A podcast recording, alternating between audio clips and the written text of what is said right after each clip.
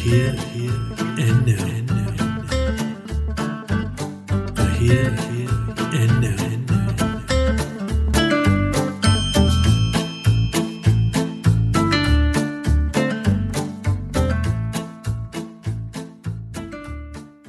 Welcome to this episode of the Here and Now podcast. In the last episode, we covered the first part of our exploration of the psychological principles of influence. We looked at the principle of reciprocation, how we are compelled to repay a debt, even if it costs us more, or if we have no other social bonds with the person who did us the favour. We also talked about commitment, how when we make a pledge or public commitment to a philosophical, political, or ideological position, Society demands that we maintain consistency toward that position. Then we concluded the episode with a look at the principle of social proof, which is how we tend to act in ways that other people act, even if we don't understand why, as it pays to follow the crowd rather than be an outsider.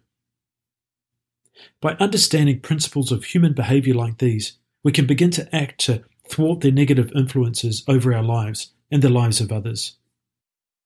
Robert Cialdini's book, Influence, the Psychology of Persuasion, goes into great detail about the principles which I described in the previous and in this episode. But it's really about sales. Most of the examples he cites and the framing he uses to describe the principles are used to explain marketing techniques to help the reader employ them in their business. But that is not the purpose of my speaking about them here. Rather, my intention is to describe these principles so you may be aware of how psychology can work against your best interests.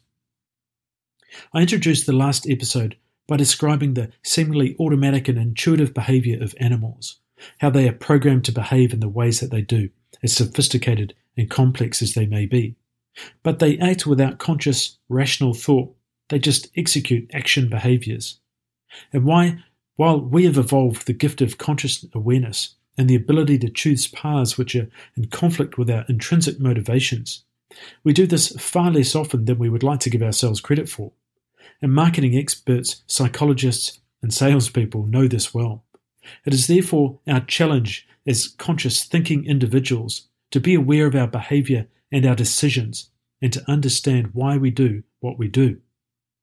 This may be a futile task. We have evolved this way for a reason after all. But the ability to be mindful of our behavior is a gift which we should not take for granted. It is a gift which we can use to make life better for ourselves and others and that which we ignore at our own peril. So let's continue exploring the principles of influence with the principle of liking. Like many of the others, this one sounds obvious. We are attracted to people we like, and when we like someone, we are more likely to be influenced by them. That is not exactly a revelation. But it is important to understand why we like someone, and there are a few reasons. We might look at the world today, the things we value, and the way society has evolved to idolize certain individuals. And it is obvious that we like beautiful people. The smiling faces of attractive people have adorned every form of media for generations. But this goes beyond simply sex sells. We literally like attractive people more just because they are attractive. Attractive people enjoy something known as the halo effect. Because of their attractiveness, we are more likely to overlook other less desirable traits and overinflate other ones. For instance, when we look at an attractive person, we rate them as more honest, trustworthy, caring, and intelligent than others we would rate as less attractive. And this is just based on appearance alone. We associate their attractiveness with other totally unrelated positive traits. There are obvious advantages for attractive people. They are more likely to get interviews, to be hired, to be promoted, to be elected, and to be successful.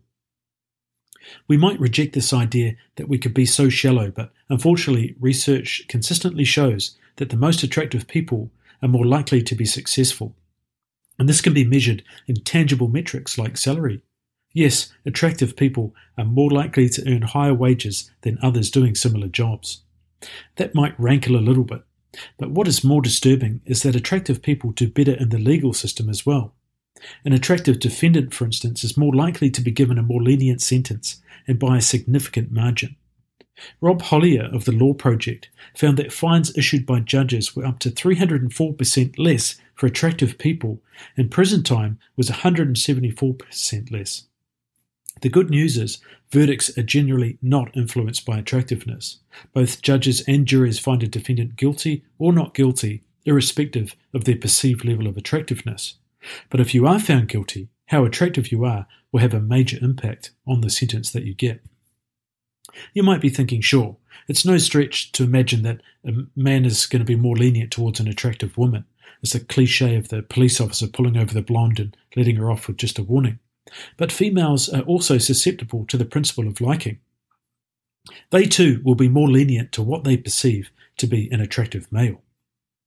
But liking is not just about attractiveness. We also tend to naturally like those who are similar to us. In general terms, that means culturally, but it can also be very specific, right down to social behaviour and mannerisms. We feel more comfortable with people we understand and can easily empathise with. As so much of communication is non-verbal, the more we can transmit and understand through our social interactions, the more quickly and easily we can establish mutuality and trust, which together influence whether we like someone or perhaps need a little more time, or maybe a lot. These types of behavioural similarities are influenced by our environmental culture and not necessarily ethnicity, although it is no surprise that the more similar we are to others in very personal ways like religion or political views, style, and preferences, the more likely we are to like that person. And these factors all compound to influence practical aspects in life, like how receptive we are to others, and perhaps even the likelihood of receiving help when we need it through the attenuation of the bystander effect. The opposite is also true. If you remember back to episode 20, The Same But Different, I talked about the Israeli and Palestinian boys who had been raised to hate each other, but after they spent a day playing together, their hatred vanished. They knew they were different from each other ideologically, and their differences had been emphasized by their environments for their entire lives, so naturally they disliked each other. But once they found common ground, which was football or soccer in this case, they realized they were actually pretty similar. They were just young boys after all, and they began to like each other.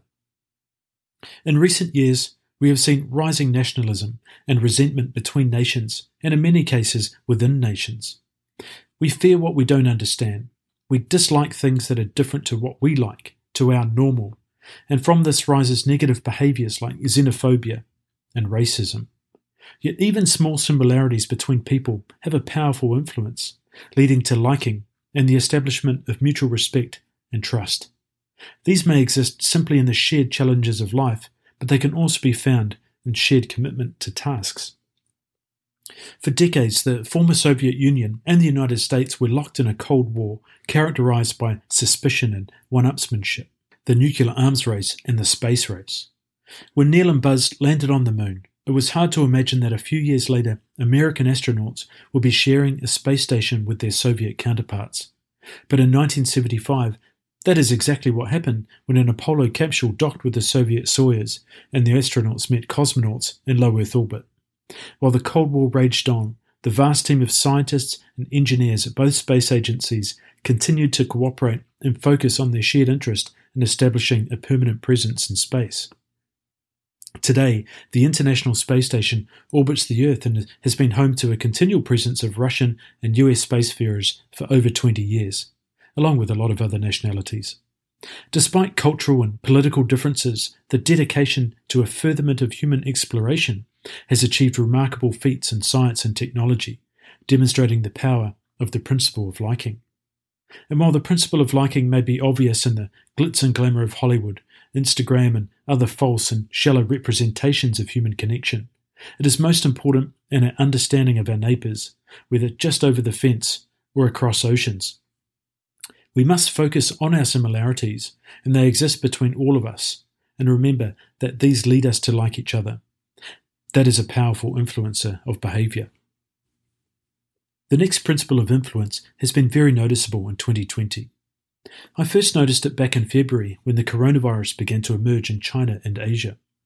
Where I live in Hong Kong, the response was swift and verging on panic. Hong Kongers have long memories, and since I've lived in the city, many of those who have been there long enough to remember would recollect their experience of living through SARS back in 2002. So it wasn't long and it wasn't surprising before local Hong Kongers put on their masks and moved to a wartime mentality. What was surprising to me was the sudden panic buying that stripped shelves bare. But people weren't after common consumer staples like canned food, packet noodles, and pasta, although that did come later. They were after, of all things, toilet paper. How on earth did that come to be, I wondered. As far as we knew, coronavirus did not impact the digestive system. Toilet paper is a mass produced item, and let's be frank about it, you don't really need it to live. And there are alternative methods, as humans throughout the ages would attest if they could speak to us from the past. I was perplexed by the phenomenon and put it down to a quirk of the local culture, and apologies if that is offensive, but I just couldn't explain it any other way. And then something remarkable happened. As the virus began to spread around the world, so too did the panic buying of toilet paper. Toilet paper became a meme within a meme, and everyone I spoke to about it seemed to share my head scratching. Yet secretly, I suspect many of us were also stocking up. You watch the scenes on TV and the internet of queues of people pushing trolleys laden with toilet paper, and some little switch inside us is flicked. The prickling sensation of panic rises up the back of your neck, and you check the storage cupboard, under the bathroom sink, and in the pantry, and notice you're down to your last pack. And before you know it, you too are heading for the paper products aisle, hoping that there will be a couple of packs left for you. You notice your usual brand is sold out, but you take what you can get. And later, as you wince when the rough ply of the abrasive paper sands your most sensitive skin, you overlook the pain, content that you didn't miss out. The principle of influence I'm talking about is scarcity. The less available something is, the more we want it, and we want it bad. It sounds simple enough, as do all of the principles of influence. We want what we can't have, and we have a fear of missing out. But why do we behave this way?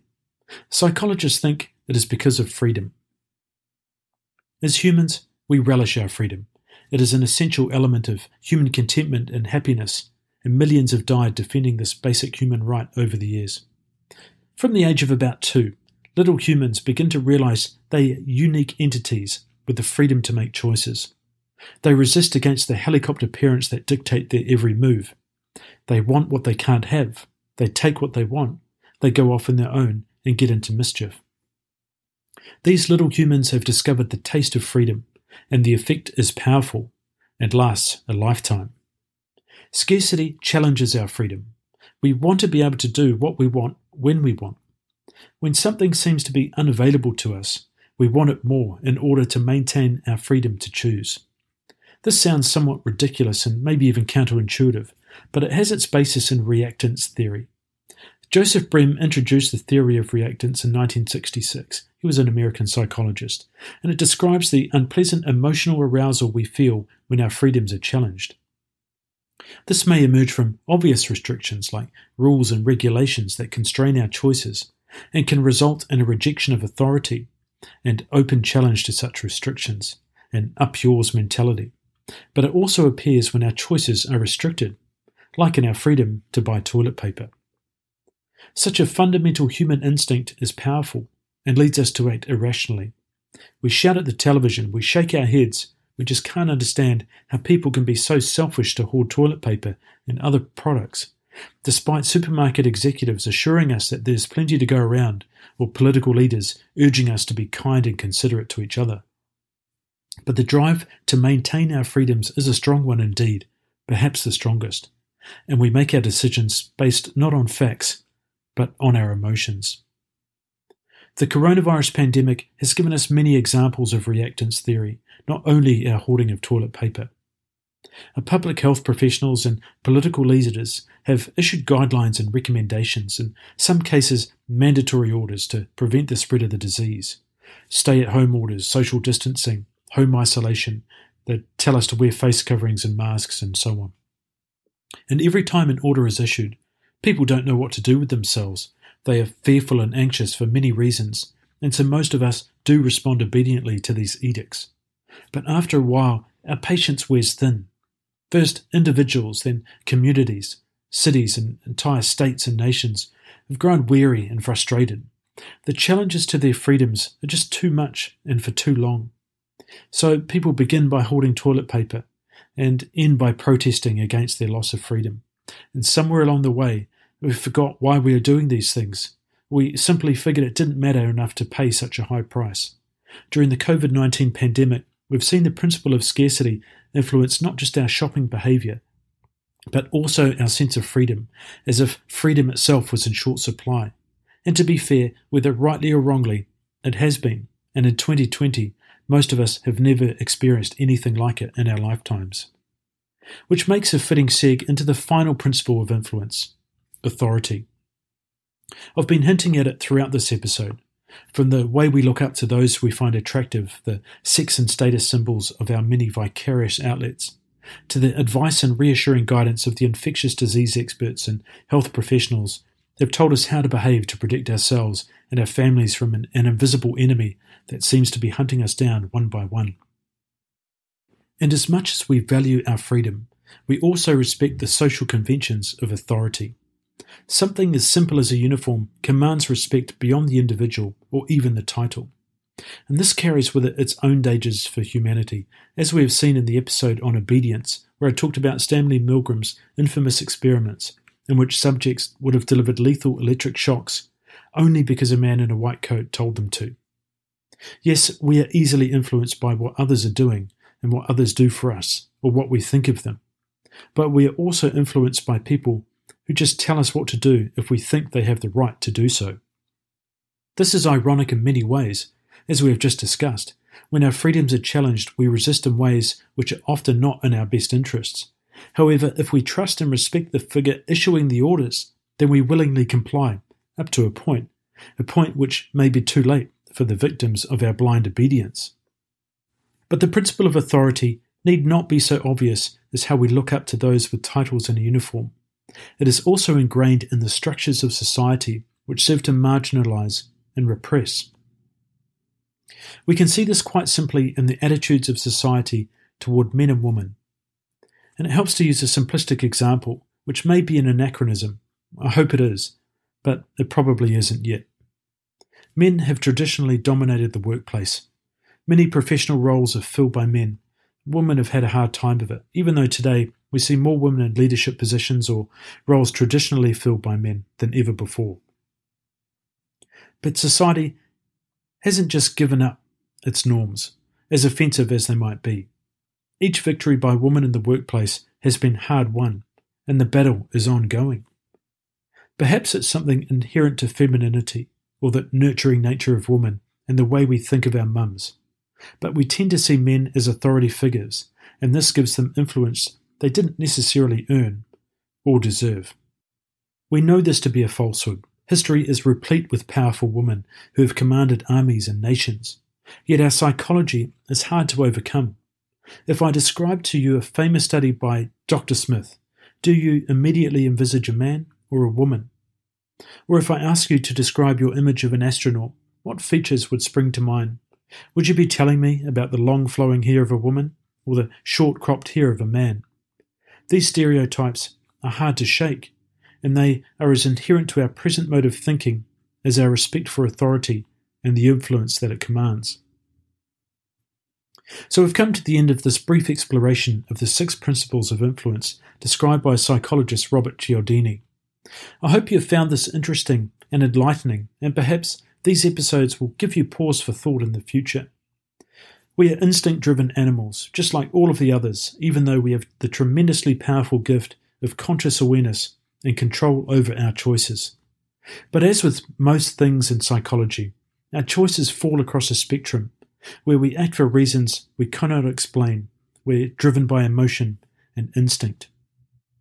The brains of humans have three distinct divisions the forebrain, which consists of the neocortex or cerebrum, where cognition and conscious thought takes place, the midbrain, which is the home of the limbic system, where a lot of emotional processing occurs, and the hindbrain, where our most basic functions for survival occur. It's often referred to as the reptilian brain after the four F's of feeding, fighting, fleeing, and well, you can figure out the last F. The principles of influence are triggered in these deep regions of the brain, which came along evolutionarily long before the cortex. So it's no surprise that we are easily influenced by certain triggers. We are fighting against millions of years of evolution after all. But the cortex is by far the largest part of our brain. So if we put our minds to it, we can outthink our primal instincts. And as I've said many times in this podcast, knowledge of the world and how we work within it can empower us to move beyond things which seem inevitable. The term human nature implies that it is just the way it is, but it doesn't have to be. Make your freedom count by making choices that are in your best interest and in the interest of others. By succumbing to the principles of influence, you are giving up control over your life and your freedom to make good decisions. So question everything, take nothing for granted, and use your life to have a positive influence.